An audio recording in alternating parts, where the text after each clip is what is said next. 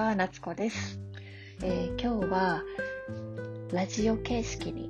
えー、インスタライブですね、IGTV を更新しようと思います。えー、最近全くね、更新できてないんですけれども、あの、ポッドキャストというラジオ番組も配信していまして、そこからね結構あのコメントをくださったりだとかそのポッドキャスト自体が私のねなんか独り言をつぶやいているポッドキャストが好きだってあの言ってくれる人がすごく多くてですねとても嬉しいです。でなかなか更新する機会が訪れないんですけれども今日はせっかくなので IGTV の方からラジオ風にやっていこうと思いますえー、今日は、まあ、よくもらう質問だったりだとかあとはあのセルフラブファミリー SLF の中でもですね時たまあのこういった質問が出てくるのでそれに対してもあの何度も同じことを言い続けるんですけれども今日はその話をちょっとしていこうかなと思います、えー、つい先日、えー、私が運営しているオンラインサロン岡田ファミリーオンラインサロンの中でもお伝えしました。その時のテーマがパートナーシップについてだったんですね。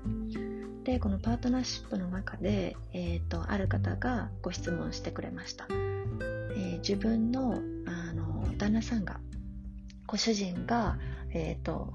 スピリチュアルとか、まあ、そういう精神世界のお話目に見えない世界のことっていうところに、まあ、無関心というかいわゆるちょっと、まあ、怪しいだとかっていう嫌悪感というのかな？そういうのを抱いているということで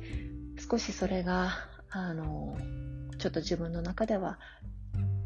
噛み砕けない咀嚼できないなって思っていることというお話でした。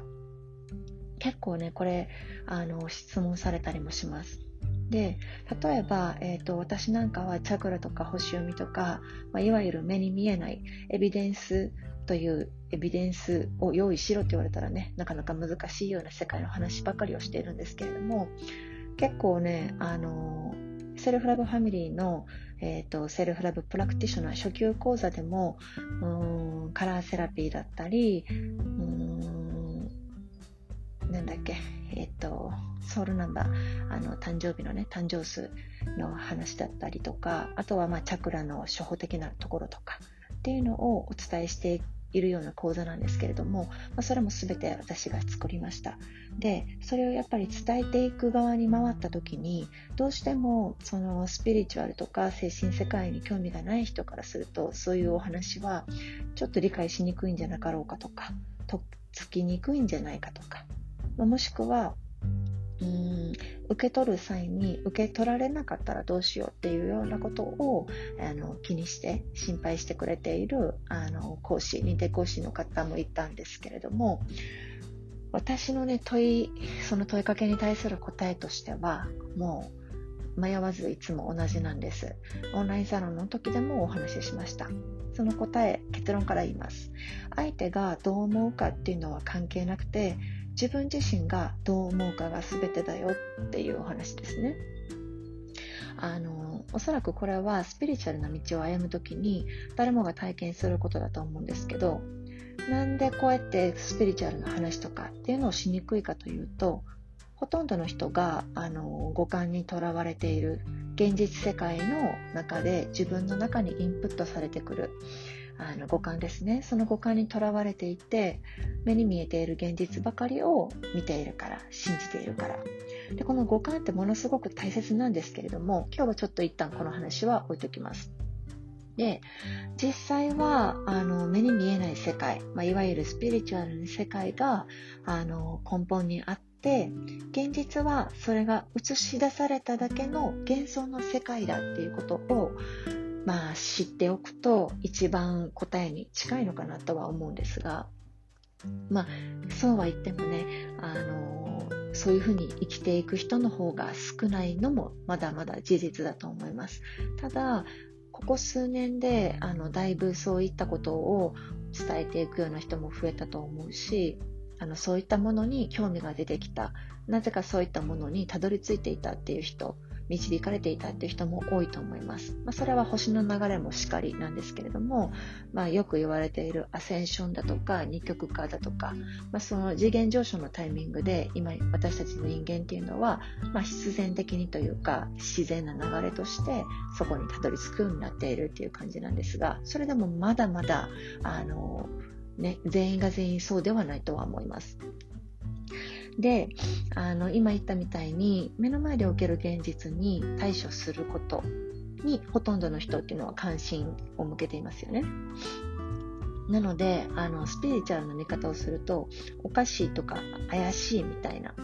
ちょっとなんかオカルトチックだとか宗教だとかみたいなそういう風潮があると思うんですけどでも実際にじゃあ目の前で起きているその現実世界を生きている人たちっていうのはどういった生き方になっているのかっていうのを、まあ、見ていくと現実にねとらわれていると問題ばかりに目が向きます。で問題ばかりに目が向くと心もあの自分のエネルギーもそっちに注がれて奪われてしまうようになるんですね。だから人間関係でつまずいている。人間関係でしんどい。なんか上司がとか部下がとか、まあ、同僚がとか自分のパートナーが子供が親がっていう感じになってしまったりとかお金がとか仕事がとかっていうその現実世界ですよね。そっちの方にフォーカスしている。そうするとやっぱりどんどん疲れますよね。ストレスもたまるしイライラもするしなんか傷ついたりもするしっていうのでたくさんのエネルギーが使われるので心が簡単に持っていかれたりとかします。でうーんスピリチュアルな人っていうのはじゃあスピリチュアルだけがいいかって言ったらそうでもなくってこれはチャクラの講座とか SLF の、ね、講師のみんなにも何度も何度も伝えてることなんですけどあのこの現実世界とスピリチュアルとこの両方の融合っていうのがものすごく大切でこの両方の面のバランスが取れていて初めてあのあるべき姿といいますか正しく自分の魂に沿ってあの生きていけるあの方法なのかなっていうのは思います。で、あのまあ、答えをね、さっき言ったのが、自分がどう思うかが全てで、相手がどうとかっていうのは関係ないよって言ったんですけど、あのなんていうのかな、それはなぜかというと、スピリチュアルなことを大切にしている人と、そうじゃない人、無関心な人では、価値観が違うっていうだけなんですよね。これはお互いがいいと思っていること、えーと、言葉を変えると、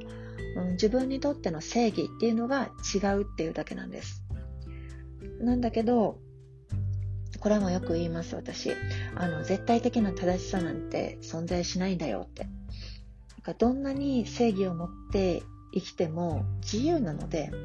相手が間違ってるとか自分が正しいとかっていうのはありえないんですね。存在しない。責めることもできない。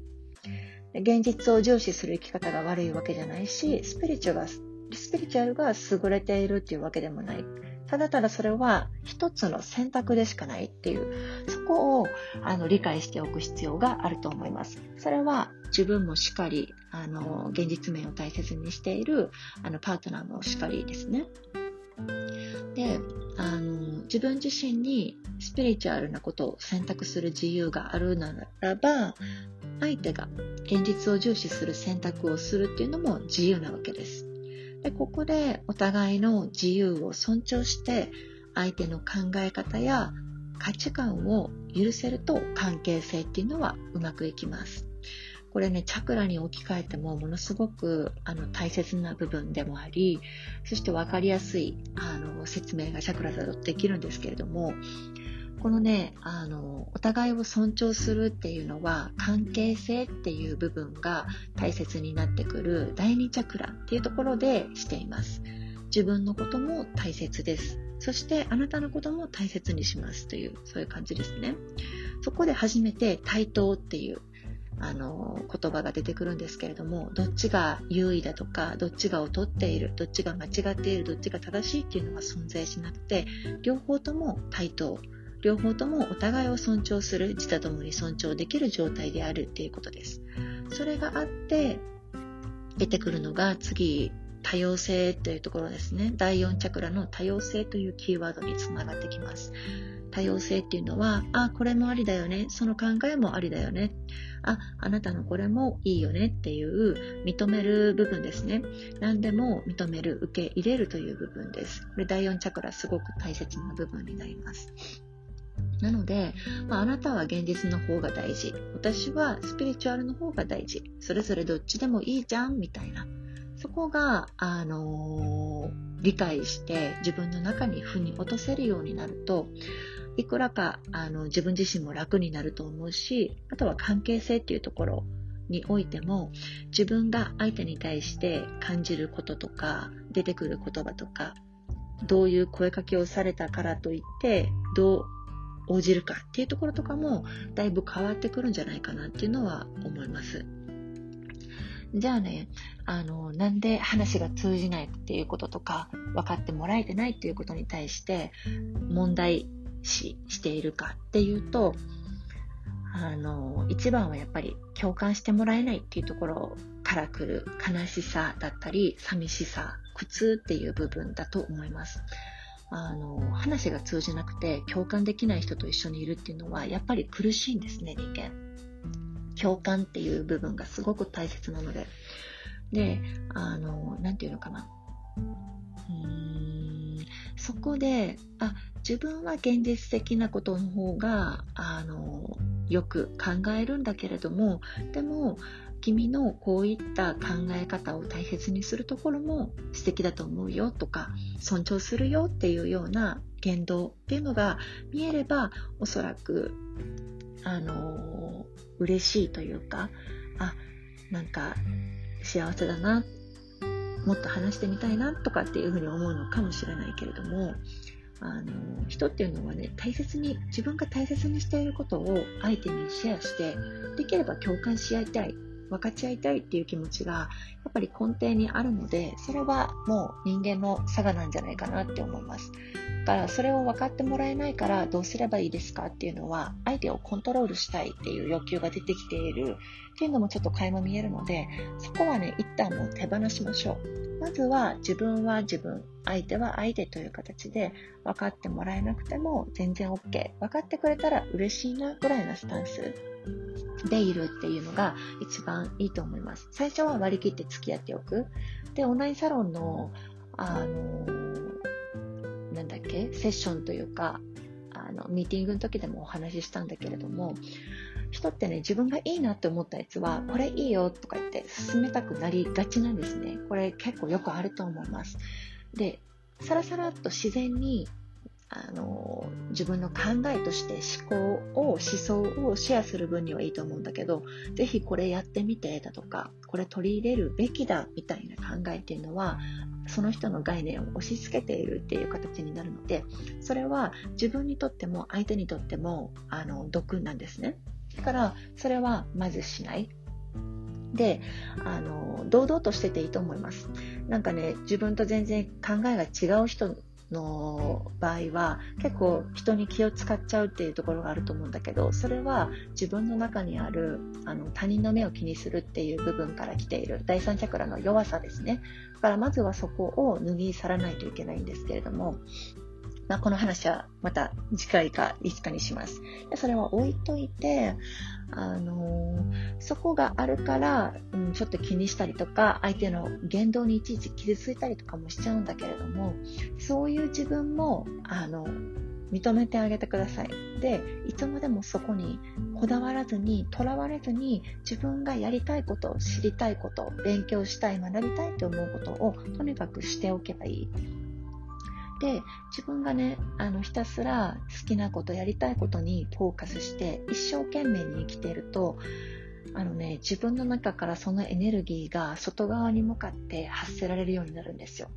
そしたらおそらく一番近くで見てくれている旦那さんなのであればなんか変わってくれると思います。変わってくれるというか勝手に受け取る。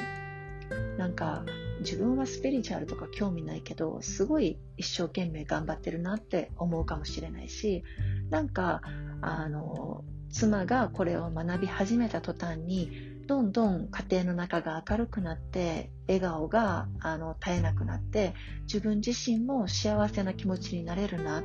なんかそこまで妻を変えたあの学びって何なんだろうってそこからもしかしたら興味が湧くかもしれないしでもそこに期待はしなくていいですただただ自分がやりたいこと自分のお役目だと思うことを淡々とこなしていく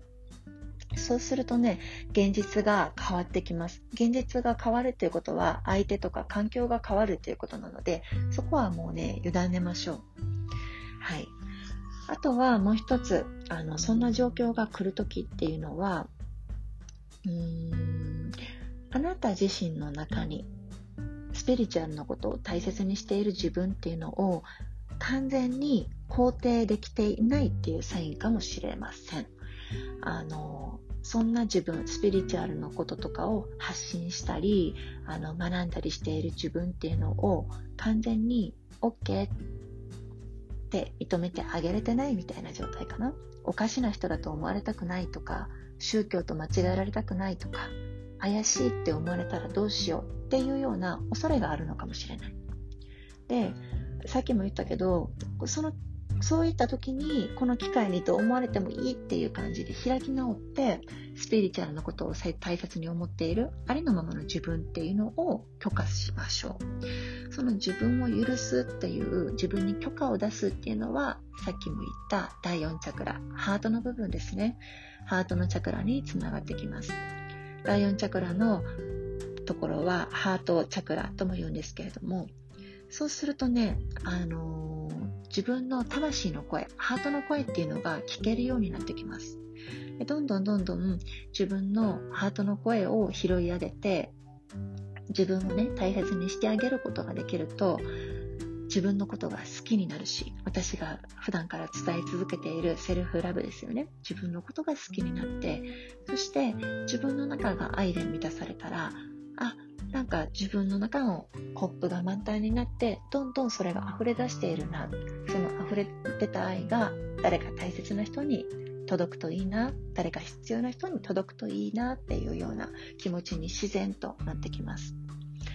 なのでねあの実は相手がどう思うかどうかっていうのは関係ないんだ。自分がどう思うかが全てなんだ。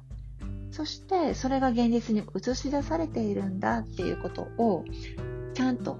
心でも頭でも理解しておくこと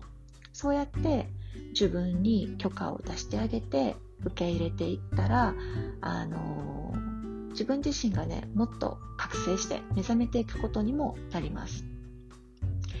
はい。ということで、まあ、いろいろお話はしましたが、無理に受け入れようっていうのはしなくてもいいので、自分のペースで少しずつでいいので、やっていってもらえればいいかなと思います。